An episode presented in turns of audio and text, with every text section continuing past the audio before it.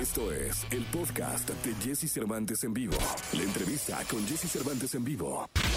Odín Dupeirón. Escritor, actor, director y productor. Gracias a su gran talento ha trabajado para diversos medios de comunicación, destacándose en sus proyectos, consiguiendo una trayectoria inigualable en el medio, obteniendo el reconocimiento del público. Hoy con Jesse Cervantes en Exa nos enlazamos con Odín Dupeirón, quien nos cuenta de 22-22 y los planes en su carrera. Es jueves, amigos de XFM, es jueves 18 de marzo del año 2021 y es un placer tener una vez más en este programa. Me da mucho gusto siempre saludarlo. Odín Dupeirón, ¿cómo estás? Bien, muy bien, afortunadamente sobreviviendo todavía. Sigo vivo, entonces bien, por ahí bien. Oye, la verdad es que me da mucho gusto porque me dijo la productora de este programa, Celeste Hernández Mantujano, que hoy vamos a entrevistar a Odín porque tiene eh, 22-22 en el Teatro Parque Interlomas. Y la verdad es que conforme ha pasado el último año, te dicen va a estar Odín en el Teatro Parque Interlomas presentando 22-22 y tu mente dice digital, ¿no? Porque vienes de un año donde todo ha sido digital. Y lo primero que te pregunté cuando te vi, dije, oye, va a haber gente. Me dijiste, sí, felicidades, caray. Ya va a haber gente. Y la verdad es que yo creo que esto ha estado muy mal organizado, muy mal puesto, muy mal todo. Yo creo que el contagio en el teatro, por supuesto, hay riesgos. Siempre va a haber riesgos. Mientras esté la pandemia y no esté todo el mundo vacunado y tal, siempre hay riesgos. Pero hay mucho menos riesgo en el teatro que en otros lugares que ya llevan abiertos mucho tiempo, mucho más que en un avión y en el aeropuerto, donde la gente se quita. El teatro es, está mucho más controlado, está ventilado, eh, seguimos las reglas estrictas. Entonces, sí, empezamos otra vez con funciones presenciales. Sí, a la gente ya le hacía falta un poco salir y divertirse y, y, y, y sobre todo conmigo en las obras que yo hago. La gente, ya, ya presentamos a Vivir, ya empezamos con a Vivir dos funciones y la gente salió fascinada, lloraban. O, hoy por hoy la gente necesita más volver a remover las emociones y los sentimientos y retomar la vida. Oye, pero hablando de eso, eh, creo que 22-22 a mí me movería más. Sí. De hecho, durante lo que ha durado la pandemia, que hemos hecho presentaciones en línea, hemos hecho todo a vivir bajo microscopio, la lectura de 22-22, bla, bla, bla, hemos hecho varias cosas. 22-22 la han repetido muchas veces, mucho me la han pedido por el tema, y yo creo que ahorita en vivo, ahí, presencial, ver la obra te va a mover. Y lo, padre de hecho es que no te va a mover para un lugar, aunque es una obra fuerte, es una obra que te deja ganas de vivir, que te te regresa el poder de, la, de, de, tu vida por lo que habla la obra. Entonces creo que sí, a mucha gente le ha, le ha, pegado mucho en este tiempo la obra. Oye, ahora que dices esto de movernos, que dices te va a mover, ha sido un año donde nos hemos movido mucho, aparentemente, o quizá físicamente no, pero emocionalmente, caray, ha sido un pinche viaje demoledor, Odín. Ha sido tremendo, para, para unos más que para otros. La verdad es que yo, yo me peleo mucho de repente con la gente que dice, pero mira, esta pandemia llegó para enseñarnos que las cosas importantes eran las que valían. Yo contesto, y para los que ya sabíamos que las cosas pequeñas eran importantes, nos ha ayudado para agradecer que estamos. Y los que ya agradecíamos, ¿qué pedo? Los que, que, que no, o sea, si a mí me lo preguntas, yo no he aprendido nada de la pandemia. Todo lo que ya me lo sabía. Ya lo sabía, ya sabía que uno tenía que tener su presupuesto para chingaderas, ya sabía que las cosas pequeñas, ya apreciaba a mi madre, mi padre, mis hermanos, a mis amigos, mis amistades, mi trabajo, todo lo apreciaba, ya yo ya tenía todo lo que na, nada me ha dejado la pandemia. Lo que sí es que eh, me ha dejado mucho en cuestión a mi alrededor, a la gente, a cómo veo que reacciona. Creo que desde mi punto de vista es bueno. Mucha gente ha podido agarrarse más de ellos mismos que del exceso de pensamiento absurdo que teníamos. Por ahorita, mucho decreto o mucho pedir o mucho rezar o mucho. Ahí vienen en, la, en, en, en las cadenas de chat de, de, mis grupos de chat o de Facebook, ahí vienen las cadenas de oración y venían las cadenas de oración y se iban las cadenas, y iban los deseos y se iban los deseos. Y el resultado indistintamente por mucha cadena, por mucha oración era eso. Mucha gente tuvo mucha pérdida de familiares, de amigos, de salud, de dinero, por más que pidió y decretó y encerró en un círculo con fuego, en un triángulo dorado. Entonces creo que mucha gente está agarrándose más de sus decisiones, que es lo que uno tiene que agarrarse toda la vida, ¿no? Que dejarle la vida al destino, pues a ver qué dice la pandemia, no, a ver qué digo yo, a ver qué hago yo, a ver cómo soluciono yo. No lo voy a dejar en manos ni de Dios, ni de Jesús, ni del chakra, ni de la vela, ni de la nada. Voy a tratar de tomar cartas en el asunto y creo que mucha gente ha hecho eso o ha aprendido eso más durante la pandemia, que es la única ventaja que yo le veo. Oye, fíjate que hablando justo de eso, una de mis mejores amigas de vida tuvo un problema muy grave, o sea, problema grave en torno a que su marido duró 48 días en el hospital, ¿no? Y cuando lo ingresó, me habló y me dijo, es que no voy a poder y no sé qué. Y ya todo esto justamente, ¿no?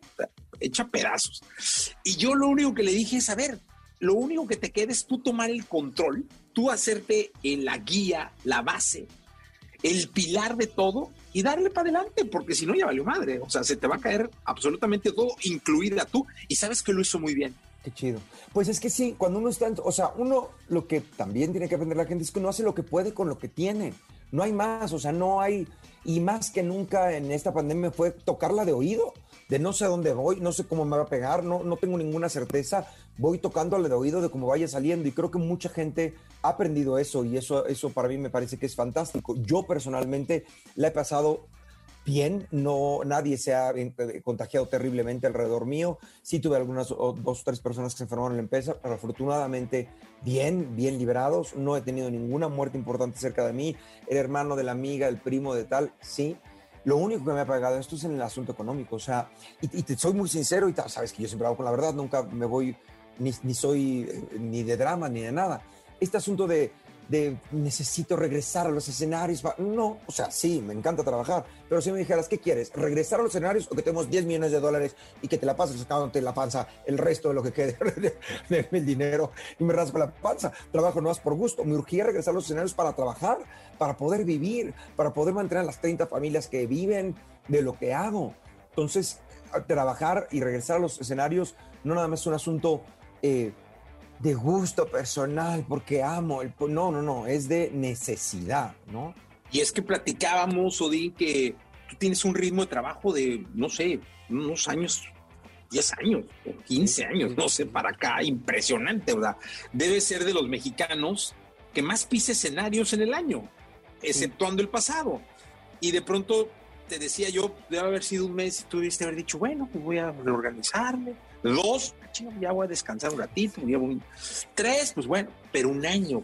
Y, toda la gente que hay detrás es un madrazo. Esa es la, locura, ¿no? El, no trabajar y no tener con qué vivir, porque si fuera yo millonario, no, o sea, tenía mi presupuesto, estoy muy orgulloso porque yo tenía mi presupuesto para chingueras, como siempre, tanto económico como emocional. Pero ya se acabó, me lo gasté, se quemó. O sea, no hay nada más. Yo o, empiezo a trabajar o, no sé qué voy a hacer.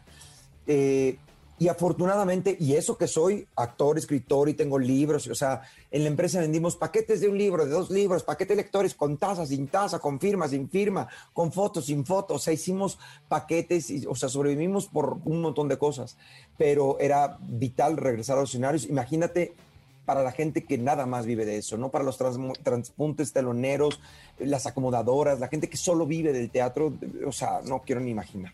Oye, ¿y no te, no te llegó a pasar porque es, eres alguien que tiene una conexión bien especial con la gente, que de pronto te dijeran porque necesitaban, dime algo, Din, eh, por el chat, este, no sé, en Twitter o qué sé yo, o simplemente alguna vez que te hubieran podido ver pasar por la calle, porque creo que estamos muy necesitados de que alguien nos diga cosas que nos levanten.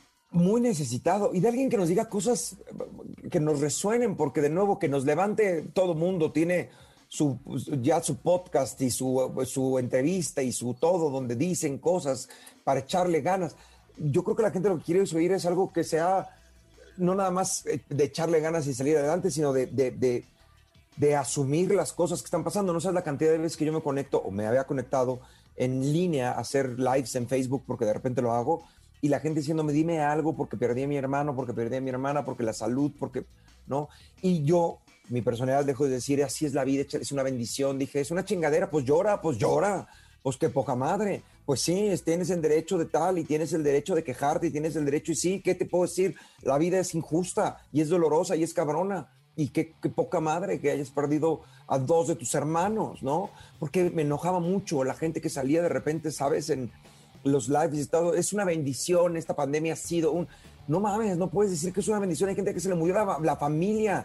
Yo tengo una persona que se le murió el papá, la mamá y el hermano en la misma semana. De, una bendición para ti, qué bueno que te digo bien, pero no puedes decir que es una bendición, no puedes decir que, qué bueno que pasó para que nos diéramos cuenta de nada. ¿De qué me estás hablando? O sea, sí, todo tiene sus... Le puedes sacar algo positivo a las cosas, pero no puedes andar por la vida diciendo que está bien, no, no está bien, fue una desgracia. Y entonces esto, me peleaba yo con la gente, la gente me escribía, sí es cierto, puedo mentar madres, mienta madres.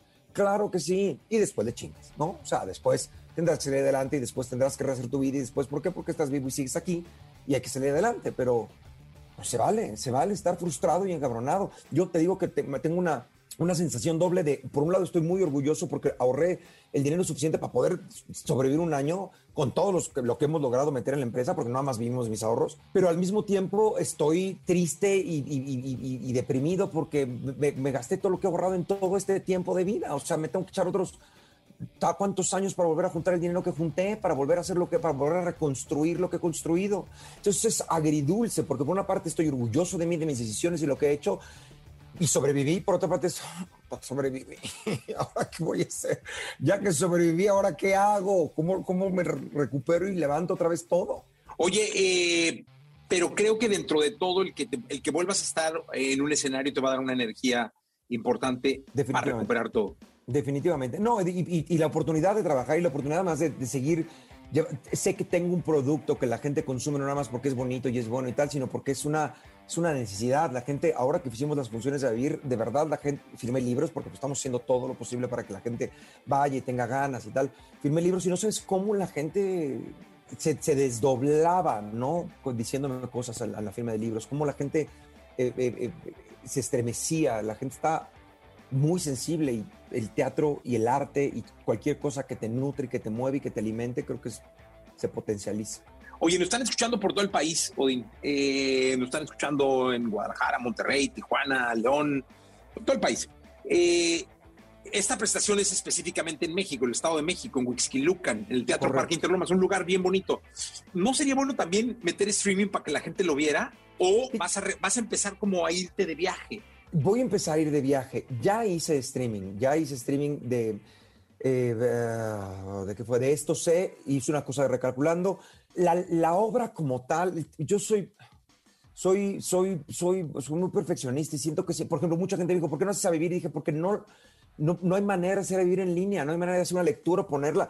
Pierde, pierde, pierde mucho, pierde mucho y le soy muy fiel al contenido. Yo no hice 22-22 en línea grabadita, hice una lectura, hice un montaje, hice una adaptación para poder actuarla, le, puse representación oral, porque el teatro es el teatro. Y mí me encuentro una manera de hacerlo de mejor forma me parece que no. Lucas, por ejemplo, es distinta. Lucas es una comedia que sí podría llevarla en algún momento a hacer en teatro y, hacer en streaming. Es, así. Pero estas otras dos son, son, tienen momentos muy especiales que solo funcionan en teatro. Entonces, sí voy a empezar a irme a donde abran, a Puebla, Querétaro, donde empiecen a abrir ya haya semáforo y se pueda dar funciones de nuevo con toda la, lo que se necesite para estar lo más seguros posibles, ahí estaré. Pues por lo pronto, la cita es este 21 de marzo, domingo. La primera, la primera que de, 22-22, este el domingo ya está la función. Hay debate al final, firmo libros y de ahí nos vamos a ir varios domingos en Interlomas haciendo diferentes funciones. Este es nada más 22-22, después vendrá Recalculando, después vendrá Vivir, después vendrá Lucas. Pero entonces, pues, en, en darse toda la vuelta tardará un mes. Entonces es la oportunidad de ver 22-22 presencial en el teatro. Reír y llorar y conmoverse y, estar otra vez. No sabes qué padres cuando oyes a todo mundo reírse. La gente me decía eso. Me hacía falta. Por eso no se va a morir el teatro. Por eso el cine sigue vigente, aunque ya puedas ver tu televisión, las películas. La gente sigue yendo al cine porque oír las risas con los demás o los llantos con los demás, vivir la experiencia con la gente es completamente diferente. Entonces la gente estaba muy emocionada por eso. Oye, y es un teatro maravilloso, ¿eh? Es un teatro muy lindo, muy, muy lindo. Está, eh, está la plaza y está abierta la plaza. Entonces, pues, ir a, comer y después irte al teatro, salir a cenar, todo está súper cuidado, todo está bien con todas las protecciones. Entonces, la neta es que también la gente tiene que entender, y lo digo mucho, que el esparcimiento son vitaminas para el espíritu. O sea, no nada más tienes que cuidar lo económico porque tengo que pagar la renta, también pasártela bien. ¿no? La, famosa escena de los 600 pesos de vivir, de vámonos todos al cine, aunque nomás tengamos 600 pesos, porque, porque confundimos a veces lo urgente con lo importante. Y lo importante de distraerte y cultivarte y el, alma y el espíritu y las emociones es igual de importante que todo lo demás. Odín, un placer verte siempre y bienvenido siempre a este programa. Muchísimas gracias, Jesse. Pues aquí estamos, cualquier cosa y nos estaremos viendo por los teatros. Ahí voy a presentar una cosa nueva. Ahí te avisaré. No, claro, siempre bienvenido a este programa. Odín Perón, muchas gracias. Muchísimas gracias, cuídate. Escucha a Jesse Cervantes de lunes a viernes de 6 a 10 de la mañana por Exa FM.